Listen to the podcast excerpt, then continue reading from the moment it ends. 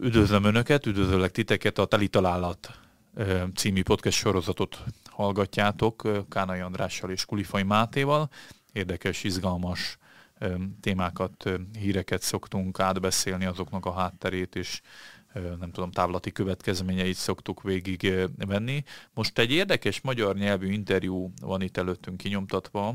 A Digital Hungary készített egy interjút Somlói Zsoltal, a Mindshare reklámügynökségnek az ügyvezetőjével, aki lényegében számomra egyébként meglepő módon a a reklámpiac különbözőségeiből egyébként elég érdekes társadalmi kritikát és gondolatokat von le, ami, ami miatt ez nem pusztán reklámpiaci szakbeszélgetés lesz közöttünk, hanem egy egészen érdekes társadalmi, szoció téma közöttünk. De a lényeg igazából azt, ha jól értem, hogy a, a, a Somlói Zsolt azt mondja, hogy van egy érdekes jelenség, hogy a, a magyar cégek elmaradnak és alulmaradnak a, a, akár a régióban más cégekkel szemben is, mert a, a reklámhoz, marketinghez való hozzáállásuk az teljesen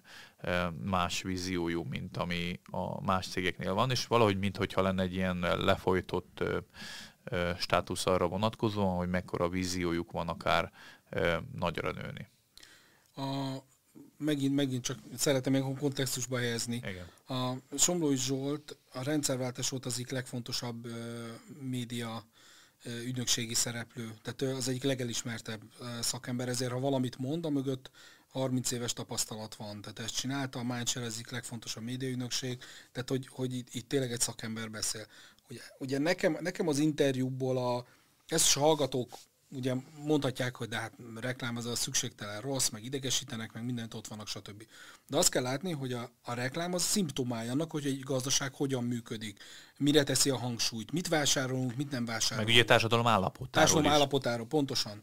És ugye számomra is egyébként a, a legmegdöbbentőbb volt az, hogy, hogy nincsenek magyar középcégek. Tehát, hogyha valaki megnézi a, egy, egy reklámblokkot a tévébe, akkor multinacionális cégeknek a termékeit látja, gyógyszeripar, szépségápolás, vannak, region, vannak szezonális termékek, tehát jönnek a sörreklámok és a jégkrém reklámok nyáron, télen jönnek a, a téli reklámok, a karácsonyi filmek, ugye klasszikusan december a karácsonyi filmeknek a korszak, az már egy külön, külön ö, műfaj lett, nem csak nálunk, ne, vagy nem csak kint, hanem most már nálunk is egyre több cég csinál külön karácsonyi filmet.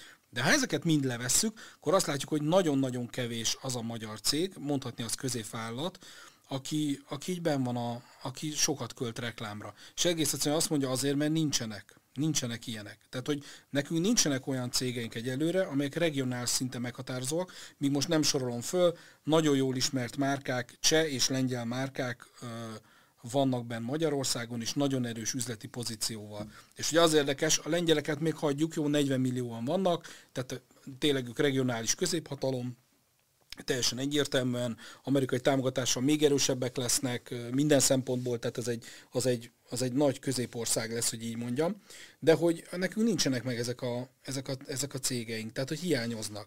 És akkor az a kérdés, hogy miért, miért tartunk itt, hogy, hogy, hogy mi, miért van az, hogy miért, miért, nincs, miért nincsenek, ahogy ő mondja, több ilyen feltörekvő cég. És, és azt is mondja, hogy, hogy vannak olyan cégek, ami regionális szinten nagyok, akár egy morra gondolunk, de ez egy, vagy egy OTP, de ezek hagyományosan nagy cégek. Tehát nem hát most meg ugye a 90-es évek környékén Igen. robbantak be, ugye azóta nem tudom hány olyan cég van, ami tényleg nagy és tényleg el tudott terjedni. Ezért nem mondom, tudom, hogy nagyon... Szent Királyi, vagy nem, egy-két céget tudnék csak mondani, ami, mi talán regionálisan. Gyógyszeriparban van még Richter. Tehát hogy, tehát, hogy igazából hát ilyen, ilyen, nagy, ilyen nagy nincs, és ő azt mondja, Klasszik. hogy, hogy kiskereskedelemben miért van annyi cseh és lengyel cég. De most megyük le a lengyeleket, miért van, miért van ennyi cseh? Tehát, hogy, hogy ő egy 10 milliós ország, ugyanott voltunk, ugyanott volt rendszerváltás, tehát mi, miért tartunk itt? És akkor ilyen másik is egy, egy fontos kérdés, és ha hal minket magyar, magyar vállalkozó vagy KKV, és akkor tudja azt, hogy, hogy mindig minden egyes kormány, aki csak volt Magyarországon, mindig elmondta, hogy ők a KKV-t fogja mm. támogatni. De amikor azt nézzük meg, hogy hát mikor bejön egy gyár, akkor inkább azok, azt támogatják, tehát hogy a KKV-k is kapnak, meg sokkal több lehetőség van, mint akár 20 évvel ezelőtt, de hogy, de hogy a, azt az átmenetet, hogy KKV-ból egy nagy cég legyen, ezt valahogy a magyar gazdaság nem tudja úgy megugrani. És ennek vannak ilyen pszichológiai oka is nyilván, hogyha valaki fölépít egy vállalkozást, akár családi vállalkozást, azt nehezen adja át, a magyar főnökök körébe nagyon erős a kontrollnak a, a kérdése. Tehát például jött a, jött a, a, aki Covid kellett hozzá, hogy a home office elterjedjen olyan munkahelyeken. Tehát nem nagy munkahelyeken, nem multiknál, hanem kisebb cégeknél, meg kényszerűségből, de egyébként nem. Tehát sok ilyen kérdés van, ami a magyar állapotokból e, következik. Félnek a főnökök, ha nem ők csinálnak valamit kisebb cégeknél, akkor, akkor, akkor nem úgy fog e, történni. És ugye ezek a működési módok, azt mondja Somlói Zsolt ebbe, hogy ezek nyilván hozzájárulnak ahhoz, hogy, hogy nem tudnak ezek a cégek megugrani. Tehát, hogy azért, azért nagyon érdekes, és a reklámba ezt veszük észre, hogy, hogy nincsenek, nincsenek ezek a középcégek nálunk. Hát meg ugye annak a víziója is egy picit hiányzik, hogy, hogy hogyan is lehetne azt a dimenziós ugrást átlépni, hanem egy meglevő keretrendszert tökéletesítenek Igen. sokszor a középvállalati szinten, de az, hogy ez hogyan ugorható meg ennek, nyilván példát sem nagyon látnak, hogy hirtelen felnőnek, és ugye egy, egy, egyre inkább visszahat, hogy hiába vannak feltörekvő tehetségek lényegében ugyanaz a, az elvérvényesül kicsiben, amiben egy korábbi adásunkban beszélgettünk, hogy a nagy cégek felvásárolják a kicsiket, hogy, hogy sok, sok esetben inkább nagy multicégekhez tagozódnak be. Tehát ez még Magyarországon még ez se érvényesül. Ráadásul a, a munkanélküliségnek a rendezését a kormány nagy, nagy részben egyébként multik segítségével oldotta meg, hogy multinacionális vállalatoknál találnak munkát a, miközben, a, a magyarok. Miközben a, a magyar foglalkoztatottság talán úgy néz ki, nem akarok hülyeséget mondani, de talán 80% dolgozik ilyen kis vállalkozásoknál, tehát nem multiknál. Tehát az egy, az egy, az egy nagyon, az egy sokkal kisebb szektor. Tehát, hogyha összeadod az összes ilyen céget, akkor se a 4 millió ember, nem 4 millió ember, vagy 3 millió, vagy 2 millió dolgozik multiknál Magyarországon. A, a, a szakember, akinek az interjújából idézünk, azt mondja, ez egy nagyon fontos mondat, hogy a probléma itthon, hogy hiányzik az ambíció, a tudás és a tapasztalat is a régióban lévő cseh cégek növekedéséhez viszonyítva. Tehát ambíció, amit mondtál, tehát az, hogy mit akarunk egy céggel, a másik a, a tudás. Itt nagyon fontos lenne egyébként az államnak a szerepe, és aki dolgozott multicégnél, meg magyar cégnél is, az tudja, hogy a, a multicégnek az előny abban áll, hogy mondjuk 30, 40, 50, 60, 70, 100 éve léteznek, tehát a know-how-t volt idejük finomítani, volt idejük kidolgozni. Tehát a, az, a, az a tudás, ami megvan, az nem egy év alatt állt össze, egyszerűen az, az nagyobb, nagyobb tudás. Ezt a tudástranszfert kéne valahogy a kisebb cégekhez vinni. Itt fontos lenne nyilván a mindenkori kormány, meg a gazdasági élet, hogy milyen tanfolyamokat tesz, hogyan viszi ezt hozzá, és a harmadik a, a tapasztalat. Egy nagyon érdekes dolog, azt, azt elmondom a hallgatóknak, hogy most már tavalyi évben, tavalyi év előtt is egyre fontosabb lesz, hogy egy, egy rakás magyarországi sikeres cégnél, tehát nem ilyen egy-két fős vállalkozásnál, hanem nagyobbnál, eljött a, az utódlásnak a, az ideje. És most az egy nagy kihívás a magyar gazdaságban, hogy ezt a sok céget, akik, akik között rengeteg családi vállalkozás van, hogyan vegye át a második generáció. Milyen lesz a második generáció? Jobb lesz, rosszabb? Akarja csinálni, nem akarja csinálni? Hiszen az alapítóknak nyugdíjba kell menniük, át kell adniuk, nem dolgozhat 80 es korába az ember. És ugye most jött el az idő, mert az a nagyon sok cég, mondjuk 90-ben alakult, ez most 30 éve vagy 25 éve, vagy 20 éve van, és eljött az idő, hogy átadja. És ez, egy, ez most Magyarországon, képzeld, ez egy, nagyon, ez egy nagyon nagy téma, hogy ezt hogyan lehet majd csinálni. Külön olyan vállalkozói díj is van rá, hogy ilyen hogy ezeket nézik meg a családi, ez főleg a családi, nagy családi vállalkozásokat. Tehát klasszikusan van egy-két márkakereskedés, vannak gyárak, vannak termelőüzemek, vannak cégek, amelyek, amelyek, amelyek akkor kezdték el, és, és valamiféle utódlásba kéne menniük.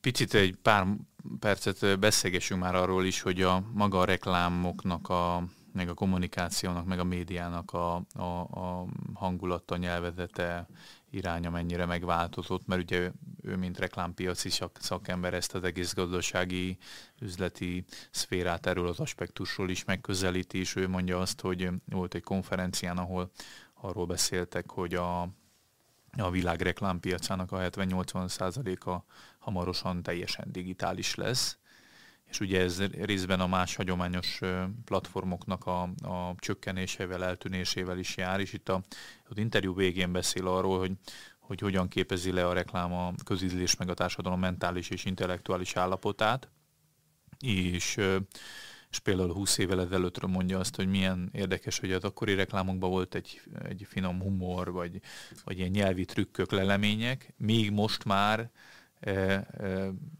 párhuzamosan felnőve a digitális, vagy erről a negyedik ipari forradalommal egy ilyen, ilyen villogó, csillogó azonnali pár másodperces élményt, benyomást kell adni úgy, hogy nem, nincs benne egyfajta ilyen műviesség, hanem azt mondják, hogy, hogy teljesen leegyszerűsítettek az üzenetek, úgy, mint a, például a politikai üzenetek is, ha megnézzük, sokkal művesebb voltak, még egy parlamenti vita is, most meg ilyen panelek vannak ismételve. És ezzel kapcsolatban, ha már itt a heteknél vagyunk, azért érdemes azt is megemlíteni, hogy itt és például azt mondja, hogy a média helyzetének is szerepe van a közbeszédnek, a színvonalának a csökkenésében.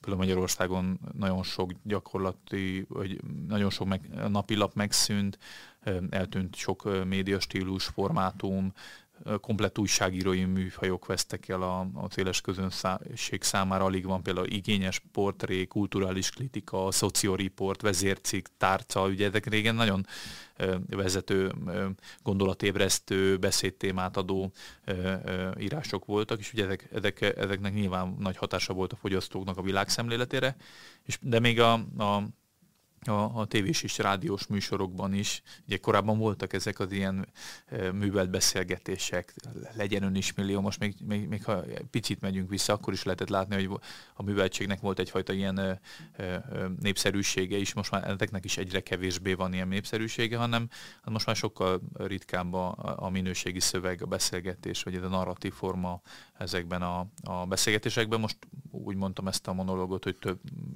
idéztem sokat a, a, a, az interjúból. Tehát érdekes, hogy ez, ez is teljesen átalakulóban van, ami sajnos egy nagyon negatív irányba viszi a fogyasztói réteget is. Hát ugye én a reklám szakmában vagyok hm, most már nagyon régóta, 94 óta mondjuk.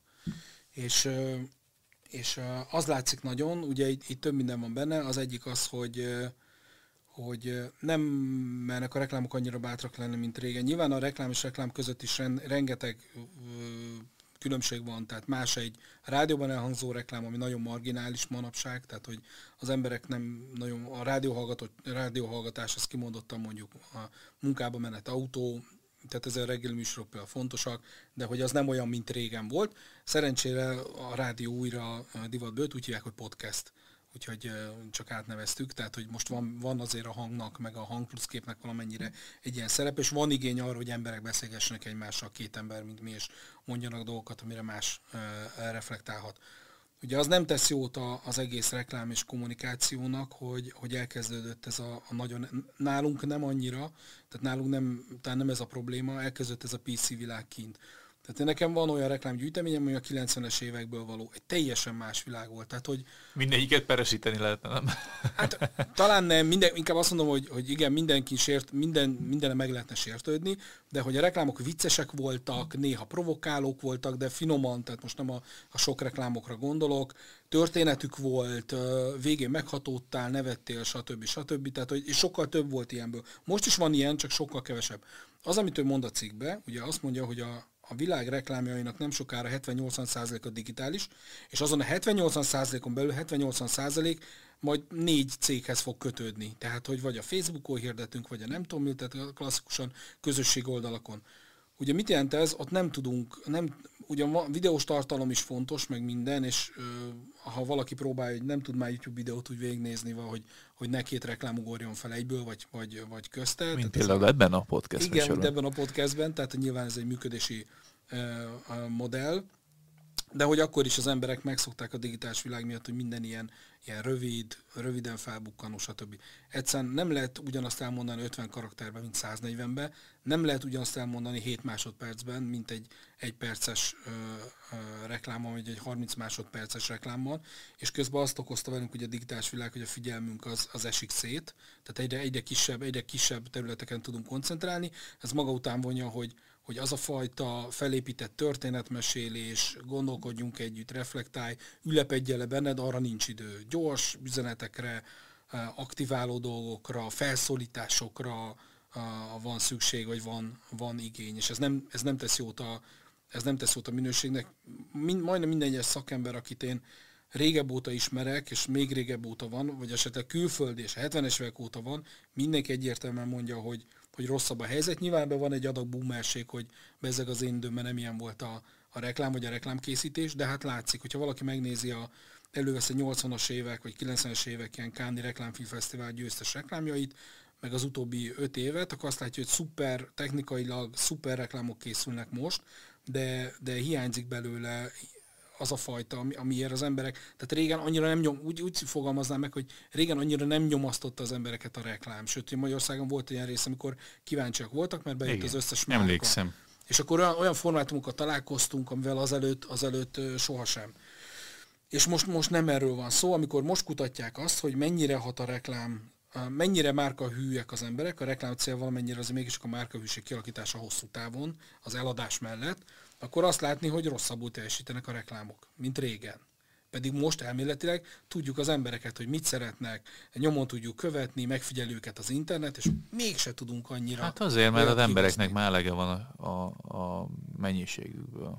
Nyilván túl sok a... Meg a minőségükből is. Igen, túl sok, a, túl sok az üzenet minden szempontból. De ez a híreknél is üzenet. így van, hogy nehéz meggyőzni egy embert, hogy gyere, nézd meg ezt a podcastet, vagy olvasd el ezt a hírt, vagy stb., mert az embereknek lassan elege van abból, hogy iszonyú mennyiségű információ árad feléjük, de mégis fogyasszák persze. Jó, ennyi fért bele a mostani teli találat műsorunkba, ajánljuk mindenkinek ezt az interjút, a leírásban meg fogjátok találni a, a, a linkjét, és azt is köszönjük, hogy itt voltatok velünk, és meghallgattátok ezt a beszélgetést. A teli találat műsorában Kánai András és Kulifai Máté beszélgetett arról, hogy hogyan változott meg a világ reklámpiaca, illetve azon belül is a magyar cégeknek a helyzete ilyen szempontból mennyire más, mint mondjuk a régió más vállalata szempontjából. Ha van véleményed, akkor várjuk azt kommentben, és hogyha még nem tetted, akkor kérlek iratkozz fel a heteknek a YouTube csatornájára, valamint hogyha szeretnél értesítéseket kapni, akkor a csengőgomb megnyomásával ezt is megteheted. Köszönjük a figyelmeteket, sziasztok!